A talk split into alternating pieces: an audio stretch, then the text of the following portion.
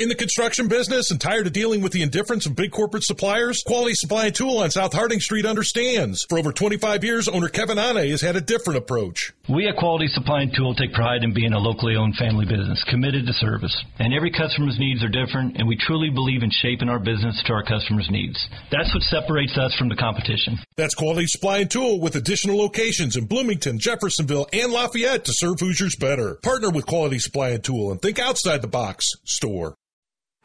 Only the best run here at the Indianapolis five hundred. Mario, who do you feel you'll have to beat in this year's race? People like uh, A J. Foyt and uh, Bobby Unser, for instance. Stand by for the checkered flag. Absolutely incredible. Danny Sullivan spun in front of Mario Andretti. A J has done it. He has won his fourth Indianapolis five hundred. Beyond the Bricks with Jake Query and Mike Thomsen. Brought to you by Quality Supply and Tool. Think outside the box. Store on ninety-three point five and one oh seven point five. The Fan. Hey, good evening to you. Happy Thursday. My name is Jake Query. The reality is that open to the show should say you are listening to Beyond the Bricks with Mike Thomsen and, by happenstance, Jake Query, because Mike is truly the star of the show, because this show, as we talk about each and every night, for those of you that are just joining us, uh, where have you been, or we're driving around town and we're just listening to Kevin, and so you're new to this program, we play a lot of audio and allow the stars of yesteryear to maintain as stars in the lore of the Indianapolis five hundred, based on keeping alive their legacies.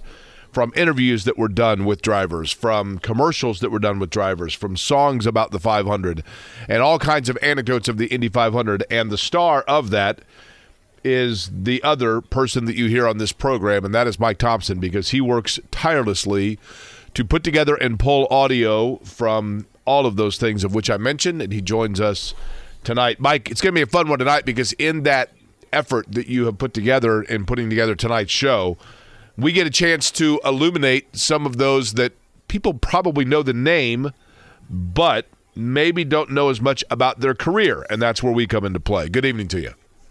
Good evening, and thank you for those nice plaudits and platitudes. I, I appreciate that. I, look, it is it is a lot of work, to be candid with you, putting the show together, but I love doing it. And, and I really appreciate all the people who reach out, uh, both through uh, Twitter and, and other other websites, uh, even on Reddit. I, I've seen some things on Reddit sometimes, and I really do appreciate how many people reach out and say they enjoy the show and really like what we do. And, and it, it is a labor of love to find all these different clips, but uh, it really is worth it in the end. You know, when you look, Mike, at the different names, I, I have always said this, and I think you and I have had this conversation before. Presidents are another area where I have a fascination. I think you and I have talked about presidents before off air. But one of the things that to me has always been interesting, most Americans, all Americans, you know, they know George Washington, Thomas Jefferson, Abraham Lincoln, but then there are those other presidents. There are those presidents that I always call the fat bearded guy era. It's just a bunch of guys that look alike. They're all fat and they all have big beards. And, you know, the Rutherford B. Hayeses and the Chester A. Arthurs and, you know, yeah, half James of, Garfield. They're James all the same Garfield guy. Yeah, and they you know, half of them are from your home state of Ohio. That's um, correct. Benjamin Harrison from here, well, from Ohio and Indiana for that matter. But you do get those presidents that kind of fall into the obscure category, and then they become known because, ironically enough, they're known as being the most obscure. But Chester A. Arthur, for example, there are those Indy five hundred winners that are Chester A. Arthur. Sure, you have your Ray Harroun, and you have your, you know, Louis Meyer, and you have your A J. Foyt. But you've got to have those names as well that are not talked about as much.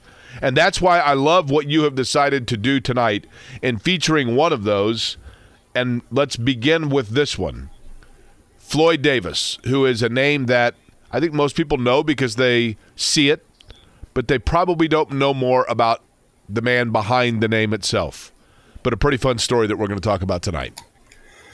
Well, yeah, and, and what's interesting is Floyd Davis, you know, he's one of two drivers who won the five hundred but never even led a lap. And and that may surprise some people, but he he, he didn't lead a lap in the race that he, he won. He's on the BorgWarner Trophy with, with Mauri Rose as a co-winner, uh, but he never led a lap. And uh, there's some interesting circumstances. And I'm going to step on my soapbox for a second.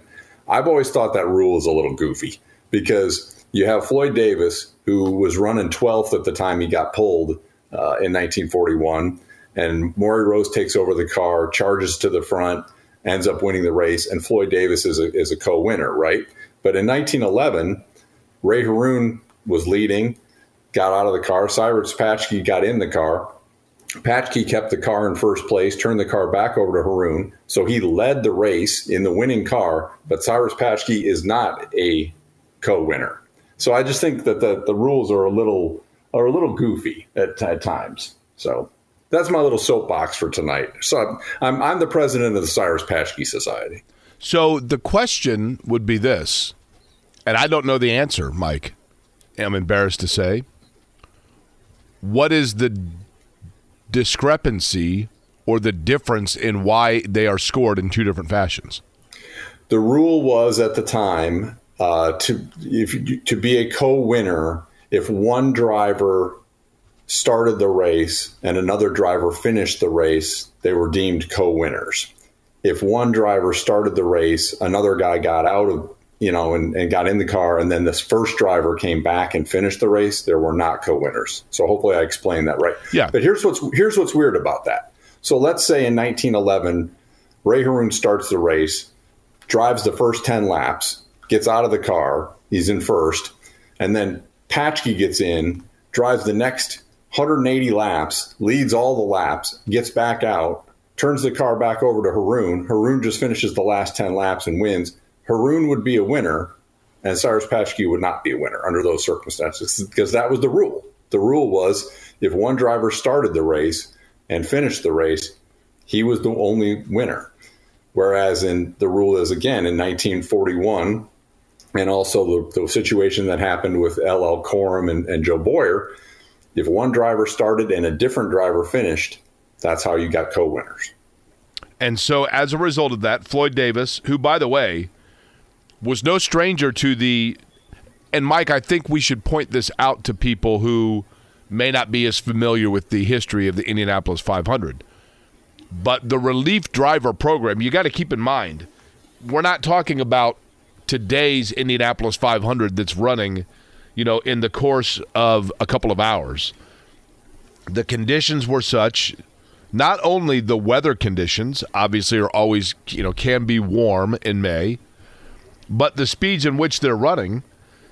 I mean, in the year in which you had Floyd Davis as a co-winner, you know, the, the race itself was taking nearly four and a half hours, but at the same time, they're also driving on the brick, which one of the things that I have always found interesting, Mike, and I don't know that I ever had this epiphany until I was talking to someone, and it may have been you, pointed out. There are so many pictures. Jimmy Bryan is the most famous, as you and I both know, Mike, cigar smoker of the drivers that have won a race at the Indy five hundred.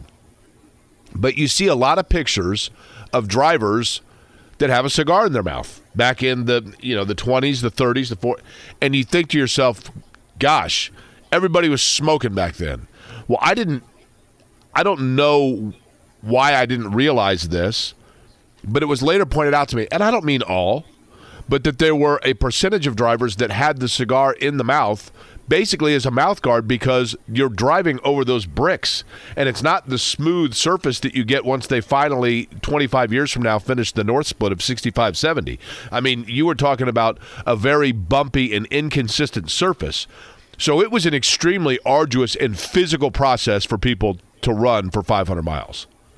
Oh, absolutely. I mean, you mentioned Jimmy Bryan. I mean, Jimmy Bryan, one of the toughest drivers ever, was, I mean, literally beaten to a pulp by his car. The, the shocks failed on his car, and he was beaten to the point where, I mean, they had to help him out of the car and rush him to the to the infield hospital, and he missed Milwaukee.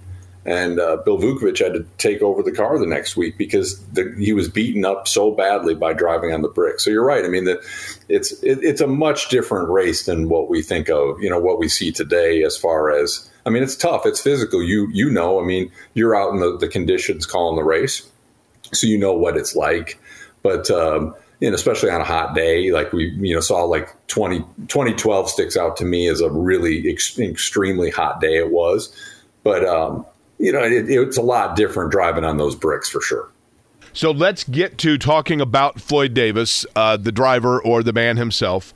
He was born in Illinois in nineteen oh nine, so essentially the year that the Indianapolis five hundred becomes a reality in terms of the vision of Carl Fisher, the purchase of the land, and, and getting everything going up and underway towards building the Indianapolis Motor Speedway was the year that Floyd Davis was born. He, by the time he was driving, along with Mauri Rose, starting the race, driving the first seventy-two laps of that race in which he would be scored, much to the chagrin of Mike Thomsen, as a co-winner. Um, he had driven in races before that, though, so he was not a stranger to the Indianapolis Motor Speedway. Started in nineteen thirty-seven. He had started in the twenty-fourth position, had an accident that took him out and finished in the fifteenth position, but he did finish one hundred ninety laps. Then in nineteen thirty-nine, comes back, starts twenty-ninth, finishes twenty-seventh. It was a shock that went out forty-three laps into the race. nineteen forty, now all of a sudden we're getting more into the relief drivers, because in nineteen forty, he started in the thirty-third position but was relieved by not just one but two drivers. So you had kind of this rotation going on, and then nineteen forty-one, as you talked about, Mike, he steps out of the car, Mauri Rose gets into the car, completes the race for him, and they go from running outside of the top ten to winning the race, and Floyd Davis is scored as a winner. Now, the first audio we have here, Mike, I understand is from nineteen fifty-seven, correct? That's correct. Now, Davis, after he retired, he actually did some broadcasting, and he, he hosted a, a show with Charlie Brockman, a nightly show. Uh, it was actually kind of a competitor to uh, Sid's show. I mean, Sid Sid had a show called Speedway Gossip, and uh, they had a nightly show, uh, him and Charlie Brockman did. So, but because of the fact that Sid had different people from different stations on the radio network at the time, um, in nineteen fifty-seven, Floyd Davis was actually chosen to be one of the the reporters on the Speedway Radio Network. So he only did it one year, and and it's interesting because he was actually supposed to be on the broadcast again the next year, and they announced it in the paper a couple of days before the race, saying that, you know, for un, because of unforeseen circumstances, he's not going to be on it, and he was never on it again. But this is his. Uh, his introduction to the Speedway Radio Network in nineteen fifty-seven. And I can tell you the first thing that he learned when he was on the Speedway Radio Network, uh, no relief for us, baby. We're on the mic all the time. I don't have to hand it over to anybody else. I kid, of course. Here is Floyd Davis from nineteen fifty-seven. Back in Gasoline Alley in the garage area where the listeners will be able to hear from drivers out of the race and meet some of the celebrities who mill about throughout the day. We've placed a newcomer to our broadcast, the winner of the nineteen forty-one Indianapolis five hundred mile race, Floyd Davis. Is it crowded back there, Floyd? Well, we're all set back here, Sid. Everything's all right. We're located in the garage area, better known as Gasoline Alley, and now back to Sid Collins in the tower. Back in the garage area now for a little bit of information about those cars out of the race. Standing by is Floyd Davis. What's the story, Floyd? Well, Sid, uh, from the pit crew of uh, Eddie Russo, Elmer George on the first slow lap driving car twenty-three ran into the rear of Eddie Russo in car twenty-five, bashed in the tail of the car and burst the gas tank. Russo at the present time is on the pit wall, probably looking for Ree. Now back to Sid Collins in the tower. Very fine, Floyd. Thank you very much, and keep up that report just like that all day. That was wonderful. And, of course, a very, very bad break for Eddie Russo here in the five hundred right before the race began. It was nice of Sid to both coach and encourage Floyd Davis on that call in nineteen fifty-seven. Perhaps that's what allowed for, as Mike had mentioned, Floyd to get a little bit more involved in broadcasting. That includes an interview that he would do eighteen years later with one of the guys who is a pillar of broadcasting and sportscasting in Indianapolis lore, Chet Coppock, who had worked for many years here. A Chicago native, Chet Coppock became well aware of the Indianapolis five hundred mile race, and he interviewed Floyd Davis in nineteen seventy-five. I was uptown in a restaurant eating, and I heard about the fire, and naturally I hurried out here, and I like never got in a speedway because of fire engines and what have you. I got back there, and it was, the fire was next door to my garage, so they had my car out, and there was two cars burned up. They were Gulf Oil Specials. One of them was driven by, qualified by uh, George Barringer, and the other uh, hadn't qualified. Mm-hmm. You had a team car. Yes, uh, Mauri Rose had a Maserati. And he dropped out early in the event. That's right. He had the pole, didn't he? He sat on the pole. Mm-hmm. And why uh, why was he uh, decided to relieve your car? Uh, that was never really clear to me, but uh, uh, I'm sure you had never uh, required a relief driver in the past in your other three uh, races at Indianapolis. Is that true? Never had required, and I didn't that day either. We had a little, uh, well, shall I say, uh, verbal disagreement, uh, almost fisticuffs with the owner. I did. With the car owner? Uh, prior, uh, Lou prior Moore. The race, yes, Lou Moore. And, uh, of course, uh, I knew if uh, Maury blew up, uh, they would call me in. And, uh, but you I, were, you were, in fact, in a very competitive position. Well, I had enough gas to go the entire race and had tires, and uh, I would have taken the lead in about fifteen laps. Floyd, obviously back in the uh, forties, you had to go through quite a bit of physical punishment to drive. Uh, these guys like Parsons today have got a breeze compared to what you used to have. Oh, yeah. Well, I wouldn't say that. I don't think you can compare uh, groups of drivers from year to year. I think uh, they're all the same, good, bad, and indifferent.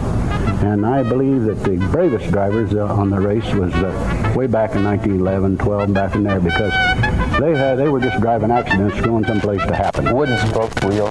And it was a terrible go, and they were driving on dirt, and they were driving on pavement. Now, back when I was driving, it was a little bit rough, too. We had holes out there when they put in the uh, Kentucky Rock asphalt. It took eight inches deep to fill them. So we were airborne about sixty percent of the time. Also, they had uh, an inside retaining wall. Now, you, uh, because of the roughness of the track and our tire treads, well, one, one tire today is equal to uh, all four of ours and a little more. And uh, because you bounced around so and we were airborne, you couldn't tell within three feet where you were going to be going through the turns. So uh, you had to be careful on that inside retaining wall, or you would become a human uh, billiard ball. Well, you really did get jostled around, and I never drove a race car where I was strapped in. We had no belts or anything like that. In fact, the car I went in, the air came in through there, and it kept you about that high off the seat. Oh, oh. You, you had a year, was it nineteen thirty-seven? It was really hot. And yeah, was that the year they just sent a lot of drivers and oh, yeah, riding mechanics to the hospital? Yes, they had all kinds of wrecks that year. They all went to the uh, city hospital except me, and I went to Saint Vincent's. And what happened to you that year? Well, I wrecked at the end of the race. The uh, oil, when I went out that morning, we had no oil pressure. And, uh, well, we had oil pressure, and all of a sudden we didn't have any. The oil was running out on the bottom. So the line to the uh, oil pressure gauge was leaking, and they run back and got soldered up a T and stuck I... that on there. And uh, I didn't know whether I had oil pressure or not, and I ran out of oil at the end of the race, nine laps from the finish. And I hit the wall on the backstretch. And I had a man in with me, D. Turan, who, yeah, who had incidentally paid me one hundred dollars to ride with me. Do you find now that you've been inactive for a number of years that you still have an almost irresistible urge every February and March to get back out here to the Speedway and be part of the atmosphere and part of the color of this event? Oh, this is a reunion to me. Uh, it's like a family reunion. Mm-hmm. But uh, as far as going out there and driving, uh, I'm foolish, but not that foolish. Now, my favorite part of that clip is the fact that, you know, they were running twelfth at the time he was relieved by Mauri Rose. Uh, running several minutes behind the leaders, but he was going to take the lead in like ten laps, you know. So he's, he's telling a little bit of an embellishment of the story there, but, uh, you know, great audio there for Floyd Davis. I also enjoyed the background music of it, by the way, which kind of adds did you, to the flavor of it all, right? Yeah, did you feel like you were at Farrell's there for a minute? Absolutely. Farrell's in Castleton Square for my sixth birthday. Uh, Floyd Davis, by the way, passed away, and it, it is interesting how many drivers – passed away around the race in later years. Obviously, those that were in the race. I don't mean it that way, but uh, the thirty-first of May of nineteen seventy-seven is when Floyd Davis passed away at the age of sixty-eight. We talked about the fact that Floyd Davis, of course, in driving and winning the race and working with Mauri Rose, but that leads us to a fascinating story about Mauri Rose that I'm sure most of you may know. Howdy Wilcox the second, of no relation to, I believe, Mike. Matter of fact, I don't believe, but I know, but I want to reinforce. Howdy Wilcox the second was not of relation to the Howdy Wilcox who had won the race, correct? That is correct. But he went by the second as a differential between the two and was the later of the two. And Howdy Wilcox the second was a very popular driver and was well-liked by the paddock, well-liked by his competitors.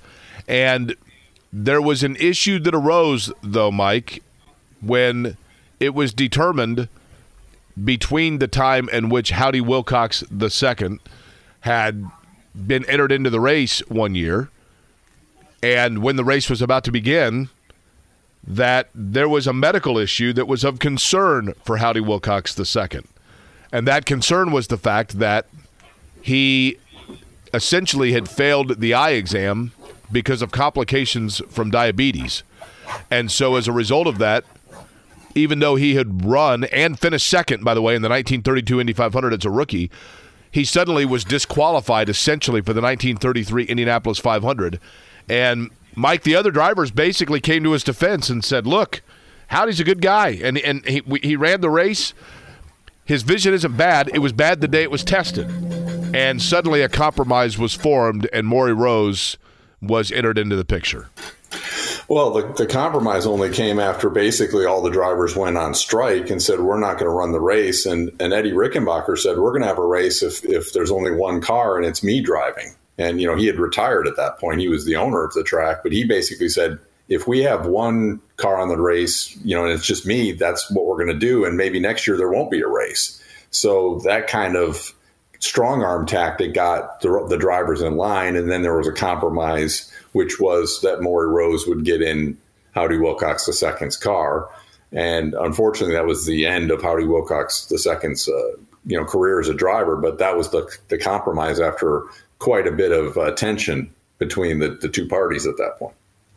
If I'm not mistaken, and Donald and I have talked about this, I've asked several people for others, and I believe that Mauri Rose, as a result, is the only driver in the history of the Indianapolis Motor Speedway, Mike, who did not have to undergo any sort of a rookie orientation test before getting in a car. And it was because of the very late circumstances in which he was placed in the car that he had that opportunity. Nearly uh, every other driver at some point between when they are declared to be running in the Indy five hundred and then run it have to go through some sort of a test or orientation. And Donald and I have talked about the fact that Mauri Rose, I don't believe, had to. Of course, it turned out to be A-OK in the long run in terms of his career. Here is some audio. Mike, set up for us what we're going to hear from Mauri Rose in nineteen fifty-eight. Well, Mauri Rose actually did some work with the Speedway Radio Network as well, and uh, had a great relationship with Sid. And this is uh, Mauri Rose and Sid in, in nineteen fifty-eight. And uh, Mauri Rose was uh, was very, very good as a broadcaster. Now from a rookie to a man who teaches rookies, but himself is a real veteran, a three-time winner of this five hundred speed classic, Mister Mauri Rose. Mauri, it's good to have you back in the tower with us. Well, thank you, Sid. Back in nineteen forty-one, nineteen forty-seven, and nineteen forty-eight, you really thrilled the crowd, and since nineteen thirty-three, as a matter of fact, you were out here in the same track, Mauri, and you haven't changed a bit, incidentally. Well, young as ever. Uh, that remains to be seen, but you know, this is one of those places where the old saying, youth will be served, you remember that? That's right. That's certainly true here. Uh, you have to have youth on your side, and uh, because it requires a tremendous coordination. Mauri, do you think a race driver should retire at a certain age? I think so. I think if he hasn't learned to do something else and drive race cars, the time he gets, say, forty-two to forty-five, I think he's failed. Mauri, you were known here as a strategist, a man who kind of laid back in the field, anywhere from position twelve to seven or six, and then year after year would move on up and get the checkered flag three times and in very fine contention every other time. Do you think these days, with these fast-charging automobiles and these drivers whose theory seems to be that of getting in the front and staying as long as the car will hold together, that a strategist like you could do well today? Well, uh, I don't know how I could do, but if someone used good strategy, I think, uh, does well, because take the fellow who won here last year. Uh, he didn't charge all the way. He set a new record, but he was certainly a strategy driver.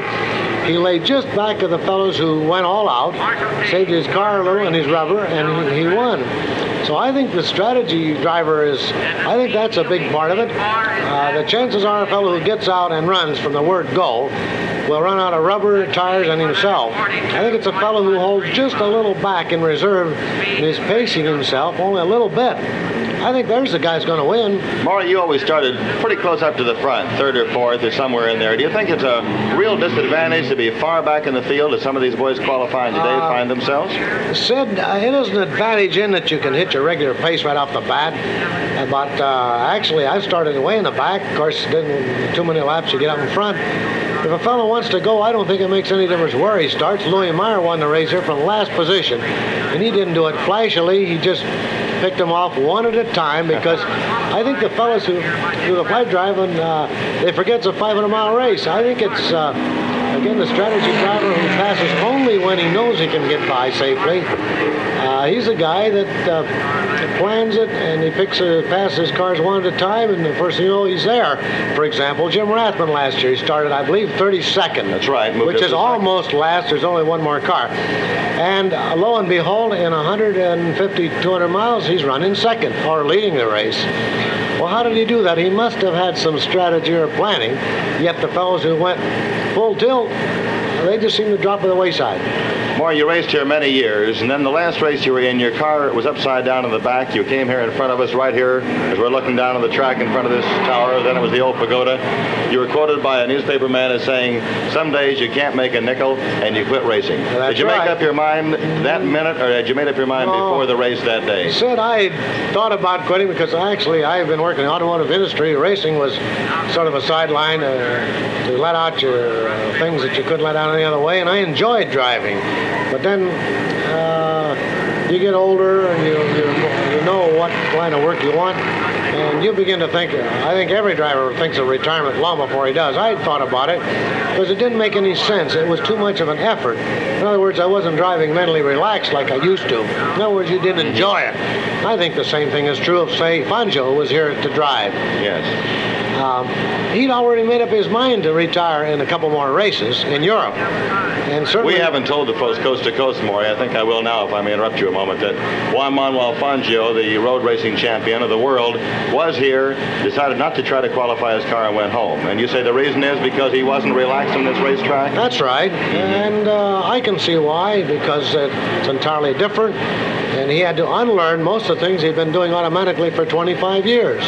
Maury, I have another question to ask you about your own physical condition. We started the interview by saying how well you looked. I recall, you probably don't know that I recall this, but you used to do um, ten chin-ups with one hand, remember? Yeah. Do you still uh, do that? Yes, I can still do that, or probably fifty or a hundred push-ups, but I mean, uh, I don't have to prove anything anymore, so I just, I do it relaxed. But uh, I think uh, you enjoy living if you stay in good physical condition, even if you're not driving. I mean, one of the things that we're all given as a free gift in life is a good body, and if we keep it that way, we're, we feel good. But I think everybody should do some sort of physical exercise. I keep in shape, but... Uh, Maury, I have one more question in about fifteen, twenty seconds for you to answer me. All right. right? Jimmy Bryan said the other day to us here in the radio group that he thinks that very soon speeds will reach one hundred sixty miles an hour or better at this racetrack on qualification. Do you agree? Uh, I don't quite agree with him one hundred sixty, for, but I do agree that if they paved that front stretch, you'd automatically have one hundred fifty miles an hour today.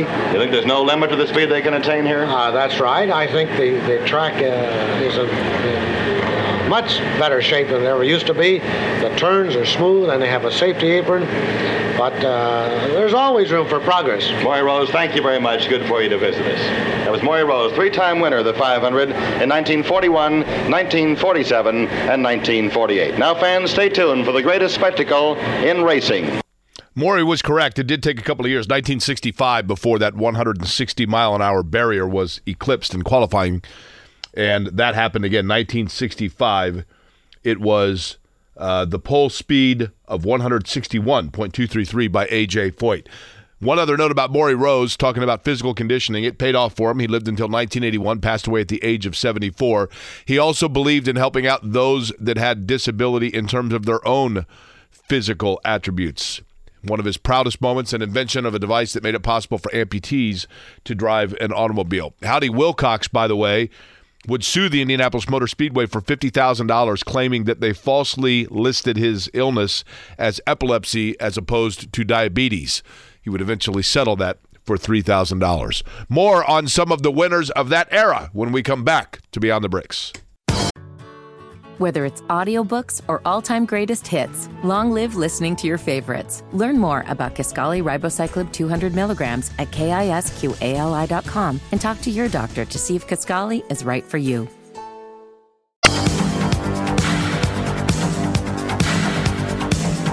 This is Beyond the Bricks, brought to you by Quality Supply and Tool. Think outside the box. Store on ninety-three point five and one oh seven point five The Fan. And we are most grateful for their support of this program. Jake Query along with Mike Thomsen here on Beyond the Bricks on a Thursday.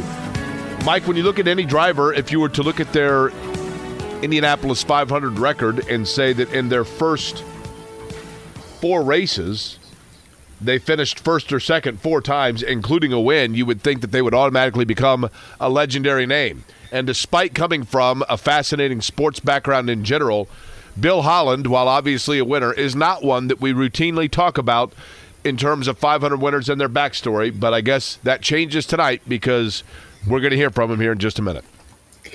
But I think we should talk about him more. I mean, he, he led one hundred forty-three laps as a rookie, and he should have won that year. There was the controversial, everybody I think knows about the controversial E Z sign that uh, ended up where Holland ended up not winning the race. And then he finished second again the next year, won in nineteen forty-nine, finished second in fifty. So as you said, second, second, first, and second. And something people may not know about Bill Holland.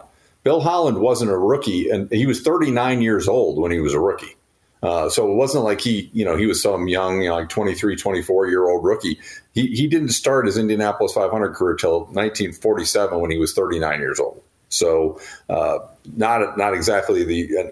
I mean, he was an overnight success in that he had success right out of the box, but but it took him until thirty-nine years old to become a rookie at the Indianapolis five hundred. So uh, you know, just a, a great great driver that we should talk more about. And this is him with Sid Collins in nineteen fifty-four. Direct from the Indianapolis Motor Speedway, this is Sid Collins with another interview for you of one of our famous drivers, perhaps one who has amassed as great a record, if not the greatest, of any driver today at the Speedway track, Bill Holland, who won the race in nineteen forty-nine. Hi, Bill. Hi, Sid. I'd like to run through your record very rapidly and bring our fans up to date once more. They probably don't need too much assistance on checking Bill Holland's record because back in nineteen forty-seven, your first race, you came in second, right? That's right. And that was a controversial type of race, wasn't it, Bill? Yes, there was a little discussion on that uh, around the country. Because Mauri Rose came in first, and there was a bit of a question as to who signaled easy to whom, and you took second spot. In nineteen forty-eight, you came back to avenge that second spot and come in first, and again came in second. That's right. I was jumping out of gear that year, almost the whole race, so I was lucky to get second out of it. You jumped very well. Then in nineteen forty-nine, you won this ring that I see you proudly displaying on your left hand, as well as many, many other honors, coming in first and winning the Speedway five hundred. In nineteen fifty, that was your toughest break, wasn't it? Well, it was pretty tough. I wouldn't say the toughest, but uh, I think I could have won the race if it hadn't rained, or if it had rained a little sooner when I was leading the race. Bill, you were leading the race until just a few moments before the rains came and then went in the pit for tire change, right? Yes, that's right. And then Johnny Parsons scooted on ahead, and at that time the flag came down, the race was called, a short race, and you came in second again. That's correct. And with those uh, second spots and that win in nineteen forty-nine, Bill, I'm sure that you've amassed a great amount of money as well as a great record at the track. Are you not the greatest money winner since the war? Well, that's uh, what the record says, I believe. Not the pocketbook? Uh, no. Uh, every time I think of that, I wonder what I spent it all on. And then you have the greatest record, I believe, with your three seconds and your first and last year coming in fifteenth of any other driver since the war, too. I believe that's right. Well, last year, something very startling happened at the Speedway, Bill, and I wonder if you can best tell our listeners about it. That's when you jumped into a car that hadn't done better than one thirty at time trial day, and you jacked it up to one thirty-seven point eight miles per hour to qualify for the second fastest speed. How'd you do that, Bill? Well, I don't know. Uh, I think it's just mostly experience. Uh, uh, they were a new type of car uh, that year, and most of the fellows didn't know how to drive them and probably still don't, but uh, they're definitely different from the conventional race car, and uh, I just figured out uh, what it should do and uh, tried it, and it, it worked that way, and so I got around. It worked very well. In fact, you were bumped prior to that. You lost the car you first qualified because of a faster speed made after yours, and then came back in this field in the twenty-eighth spot. How did it feel for a man who's won the race to start twenty-eighth? Well, it feels a lot better starting up front. Uh, you don't have all the traffic to worry about and uh, what someone else may do. It's nice riding out front in, in the clear, but last year, uh, it was pretty tough driving up through the traffic, especially early in the race. Everyone's still charging hard, and uh, when you pass anyone, why, they're racing with you as hard as they can to keep you from passing. Later in the race, it settles down a little bit, and it's not quite so hard to get by, but I found it quite difficult last year working up through the traffic. Bill, we've had your hometown listed as Reading, Pennsylvania, Bridgeport, Connecticut, now Indianapolis, Indiana, and uh, we understand you're taking on a new venture. You're going into business, right? That's right. I'm uh, bringing out a new polish uh, for automobiles. It'll be known as Bill Holland's polish, and it's uh, I've been experimenting with it for a couple of years, and it's by far the greatest thing I've seen yet for uh, polishing paint, uh, automobiles, refrigerators, or anything like that. We'll take that personal unbiased testimonial and get a can. It'll be distributed nationally, I hope. Yes, it will. We'll watch for it. Uh, very briefly now, Bill, in the few seconds we have left, what about this new car you plan to drive this May thirty-first? Well, it'll be uh, known as one of the Bardol cars, and uh, uh, Ed Walsh from Saint Louis owns it. Harry Stevens is a mechanic, and it'll be one of the new five hundred D, I believe it is, series. Uh, the so-called roadster type uh, with the offset engine. The engines are over six or eight inches to the left of the car, which uh, seems to give better traction at the speedway. And uh, it'll be the latest thing and a little different from last year's. It's narrower, I understand, and uh, somewhat lower. Well, Bill Holland will be watching for you on May thirty-first, and best of luck to you. Thank you very much, Sid. And fans, don't forget the time trials May fifteenth, sixteenth, twenty-second, and twenty-third at the Indianapolis Motor Speedway. Bill Holland would pass away at the age of eight, uh, excuse me, in nineteen eighty-four, I should say, at the age of seventy-six, but um, still a fascinating life, and also other business ventures that he took part in along with his wife after his racing career. But one of the more fascinating figures, Mike, that as you talked, as you mentioned, we probably should talk more about. Absolutely. And and what Sid sort of mentioned was the fact that he raced in forty-seven, forty-eight, forty-nine, and fifty, but then he wasn't in the race again until nineteen fifty-three. That's because he was suspended for two years. And he was suspended because he, he raced in a three-lap charity race in Florida, and he was actually suspended for two full seasons for that. And, and the race was a, a match race against a future five hundred driver, Bobby Johns. So that was a pretty harsh suspension for, for a three-lap charity race. When we come back, one of the legendary voices that doesn't belong to Sid Collins, talking to a guy whose name is on the BorgWarner, not necessarily spelled the way he would spell it out. We'll explain on Beyond the Bricks. Whether it's audiobooks or all-time greatest hits, long live listening to your favorites. Learn more about Kisqali Ribocyclib two hundred milligrams at kisqali dot com and talk to your doctor to see if Kisqali is right for you.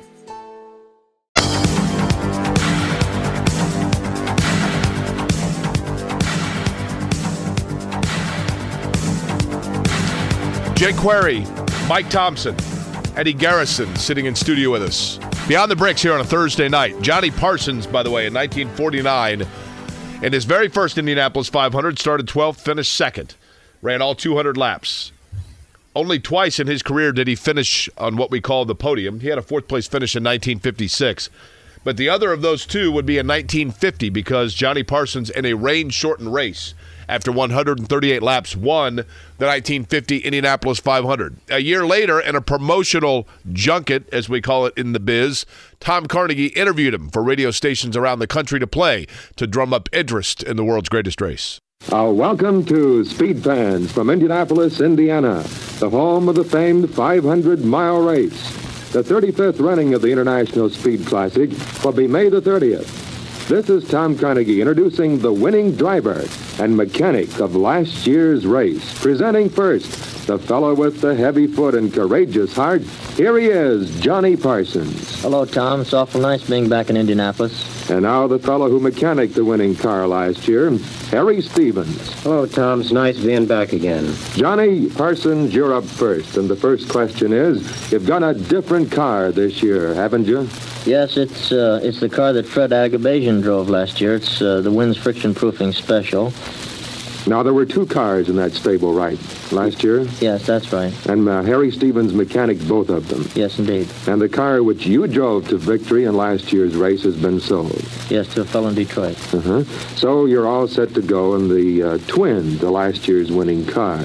Now, uh, you qualified at a speed last year around what?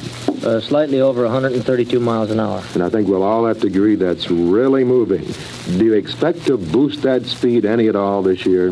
Yes, I would like to run uh, as fast if possible uh, to one hundred forty miles an hour.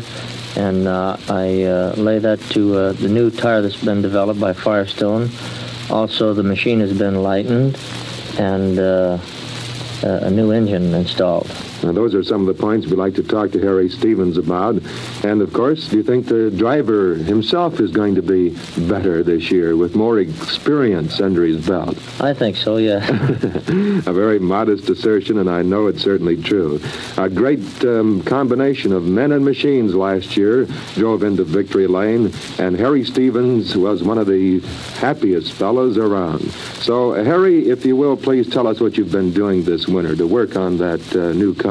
Well, we took the car, as you know, last year when we brought it back here, and Freddie drove it. It was a complete new automobile. We was trying a new type of an engine, and it uh, worked out quite well. But uh, we ran, encountered a bit of trouble on about the one hundred sixtieth mile, and we went out with a bro broken supercharger gear. So since then, we have taken the car, and it has been completely rebuilt from one end to the other. A lot of changes made. We've installed a different type motor in it, lightened the car up, and uh, made some changes in the fuel tanks, fuel system. And I think I've got a much better automobile than we had last year. So you're expecting greater things from it? Yes, I really feel that we will be able to do considerable better because, as we know, the fastest lap that the car turned last year was one thirty-four two eighty-eight. Although the qualifying time wasn't that high, that was only the best lap that the car turned. And I believe by the improvements that have been made in the automobile and the increased speed which we can get with the new tire which has been developed, that it should be well up there. And I know John has had considerable more experience, and which is certainly going to help. Yes, sir, Mister Stevens. Now, you were the first one to bring a car into Gasoline Alley this year. Well, I think so. Well, that's an honor of and in itself. And do you mean that from the, not only last uh, November when you started working on the car, but from now until that first qualification day, you're going to be working on it practically night and day? Well, uh, the car is in uh, is just about uh, ready to go, but there's always little details that you just seem to want to go back and go over and over and over, and we'll continue to do that until the day of the race, probably. Johnny Parsons, uh, one more question to you. What's your greatest thrill of the track, time trials or the race itself? Well, uh, they're both I think, great thrills. I think time I trials is very exciting, but that uh, that first lap by the uh, the starter's flag is quite thrilling. And that's the lap you want to get out in front on, isn't it? That's it, yes. And stay in front the rest of the way. The winner of last year, Johnny Parsons, and the mechanic on the winning car, Harry Stevens, speaking to you from Indianapolis, Indiana, the home of the famed five hundred mile race. Johnny Parsons would also pass away in nineteen eighty-four at the age of sixty-six. His name immortalized on the BorgWarner Trophy, but despite the fact that his name was spelled J O H N N I E, it is J O H N N Y on the trophy. The reality is they might have been thinking of his son, Johnny Parsons, who, of course, spells it with a Y and not the I E. It has not been corrected. And Johnny Parsons actually, Mike, perfect segue into tomorrow's show. Yeah, tomorrow night we're going to talk about uh, drivers from Indiana, which will be a lot of fun. I, I'm really looking forward to that. So we're going to talk about uh, drivers who are from Indiana. But I'd like you to also work heavy foot and courageous heart into this year's broadcast, if possible.